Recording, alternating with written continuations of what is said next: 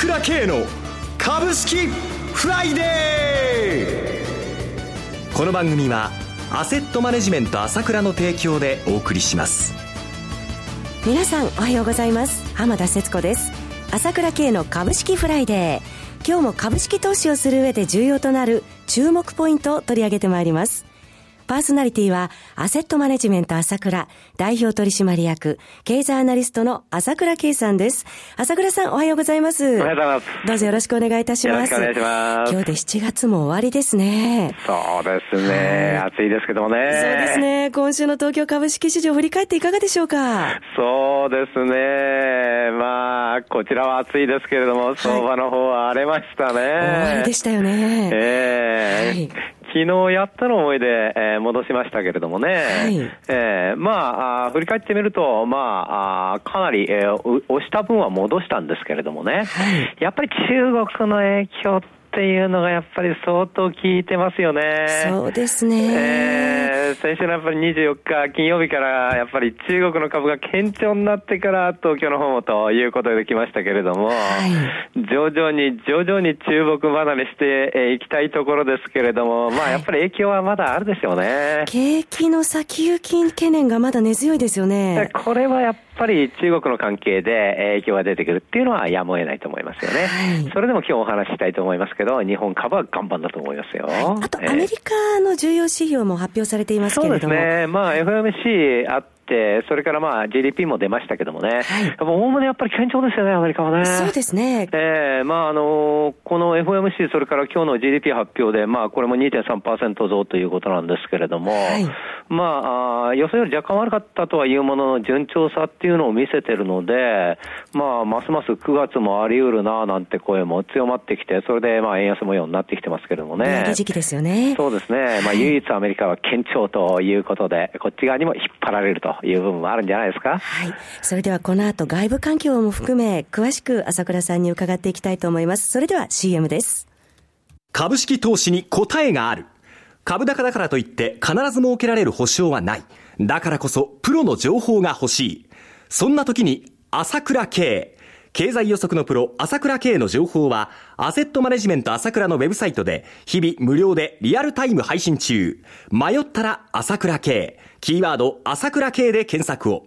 アセットマネジメント朝倉は証券取引、金銭有価証券の予託貸付行為は行っておりません。また情報提供する金融商品のお取引では相場変動などにより損失を生じる恐れがあります。取引説明書、契約締結前交付書面などを十分にお読みいただき、ご理解の上お取引ください。金融商品仲介業者登録、関東財務局長金中第605号。それではここで外部環境について、今週振り返っていきたいと思いますが、朝倉さん、やはり中国発の世界的な景気減速懸念というのが謳われてますけれども。そうですね、はい、まあ、中国当局、まあ、かなりやっぱり中央銀行も使ってお金をですね、ふんだんにまいてやってきたと思うんですけれども、はい、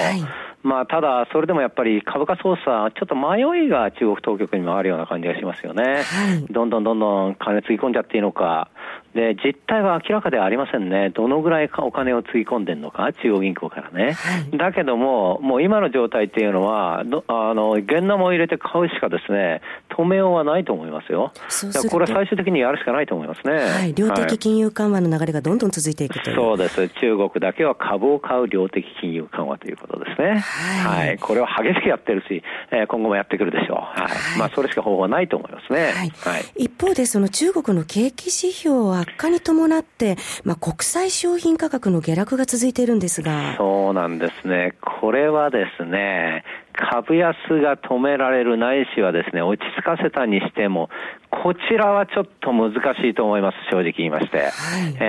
はい、要は中国に関連するもの、中国発でですね、はい、そこに関連するものの景気が悪化してくるというのはやむを得ないと思いますね、はい、で現実に商品指標、まあ、今日ちょっと戻しているとはいえ、まあ、CRB 指数なんかは12年ぶりの安値になってますし、はい、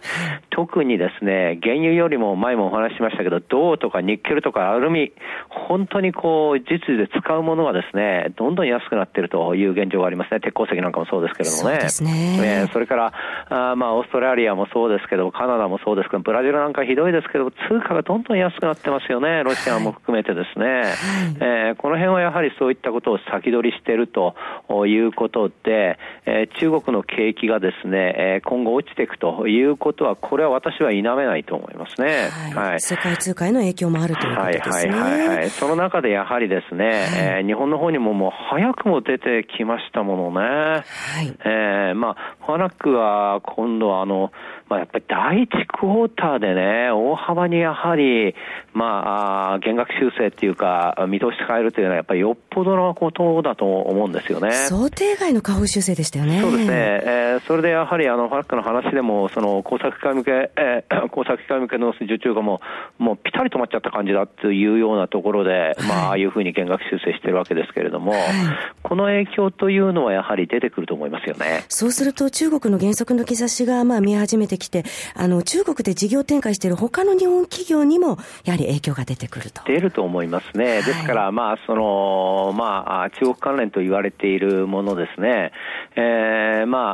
子部品なんかも含めて、はい、やはり今後の業績に関する懸念っていうのはこれはどうしても出ちゃうと思いますよね、はい、これが株が下がった実態に影響するというのはタイムラグを置いてなんですけれども、はい、もうすでにあまりにも激しい株安だったので、現実に出てきているということで、これは徐々にということで出てくると思いますね。一方でそのアメリカに関してはですねそれをものすごく受けるというもんでもないんですよね、はい、それからその商品価格が下がるということはですね前もお話ししましたけれども、それは日本にとっては手取りが増えるわけですから、はいそういった意味での本来上がるべき物価があまり上がらなくて購買力が増えるというプラスの部分も出るわけですよね、はい、で私はやはりこうやってその相場いわゆるその企業で、悪影響が出るところはあるけれども相場全体が実は下がるとはこのことで大きく下がっていくとは思ってはいないんですよね。そうですね、はい、7月29日水曜日の値動きを見ていましてもファナック東京エレクがあれほど下げたとしても日経平均株価にそれほど大きな影響がそうなんですよね。そうなんですよね。その辺もゆっくり話してみたいと思うんですけれども、はいあの日も実際は日経平均はファナック東京エレクトロンだけで150円以上下げた計算だと思うんですけれども、はい、実際は21円安で収まったということで、この辺のことも詳しく解説してみたいと思いますね、はい、ここで一旦 CM です。今朝倉慶が熱い。その鋭い分析力で注目を集める経済予測のプロ朝倉慶が代表を務めるアセットマネジメント朝倉では日々の株式情報を無料でリアルタイム配信中。アベノミクスで上昇した株式相場、投資家はここからどう対処すべきか。迷ったら朝倉慶、キーワード朝倉慶で検索を。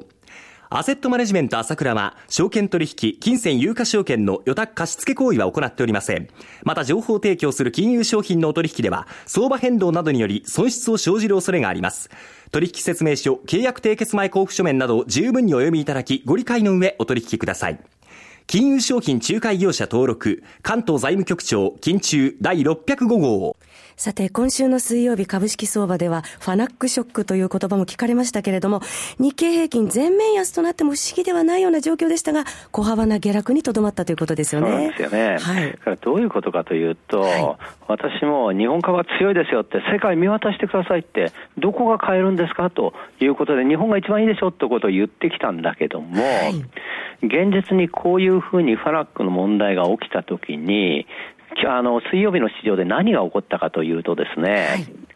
ァナックを売りました、はい、東京エレクトロンを売りました。実はその金が相場を見てるとユニクロ、はい、ファーストリテイリングにものすごく入ってきてるんですよ、はい要はお金この市場に日経225にあるわけだけども、はい、こっから逃げたくないんですよ。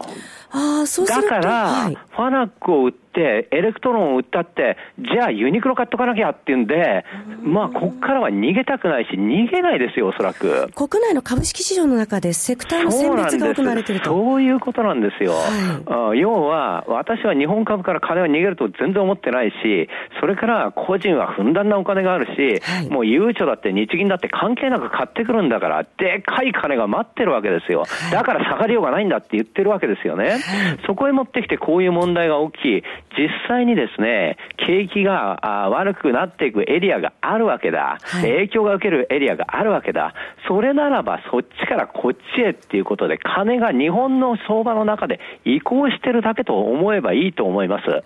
い、今回も内需の主力どころにお金が流れたということですよね。そういうふうに考えればいいと思います、はい、そしてですね現実にですね、まあ C6 の GDP はおそらくあんまり良くないと思うんですが、はい、足元はですね明らかにですね良くなってきてると、そういう傾向が出てきてるということはあるんですよ、はい、例えばこの物価を見ている、物価なんですけどおそらく消費者物価は今 0.1% 増ということで出たけども、おそらく消費者物価というエリアでは上がらないんだが、はい、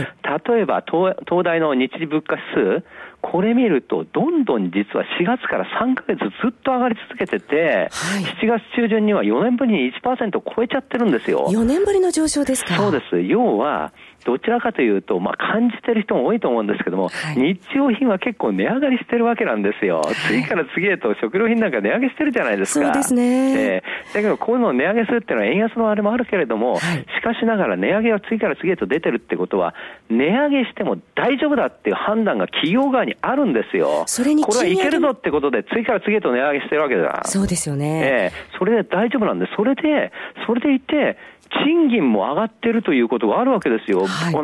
日の新聞だったかな、アルバイトの時給が1000円時代になったよと大きく書いてありましたよね、はい、派遣も上がってますよね、はい、それから賃上げも起きてますよね。そういう循環はここで起きてきつつあるわけですよ、はい、だからいろんな問題はそういうふうにあってもお金は今度は内需の方にシフトしてきてるということがあるわけですよ、はい、この辺を見ていいと思いますよ、じっくり見て。で、元々がですね今回の始まりを考えれば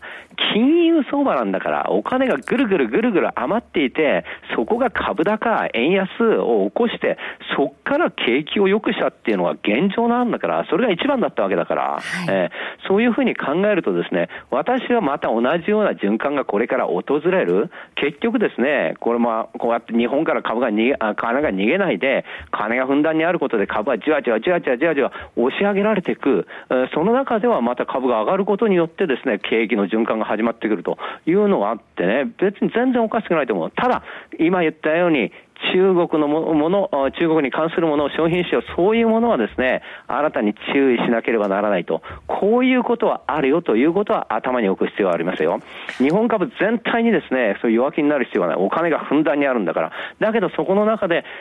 セクターチェンジが起きつつあるということはあり得ると思っていいと思うんですね。はい、ありがとうございます。そろそろ番組もお時間が迫ってまいりました。お話はアセットマネジメント朝倉代表取締役経済アナリストの朝倉慶さんでした。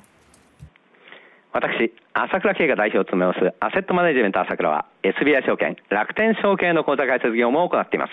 私どものホームページから両証券会社の口座を作っていただくと週2回無料で銘柄情報を提供するサービスがあります。ぜひご利用ください。それでは今日は週末金曜日頑張っていきましょう。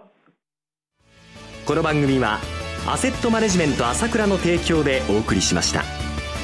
最終的な投資判断は皆様ご自身でなさってください。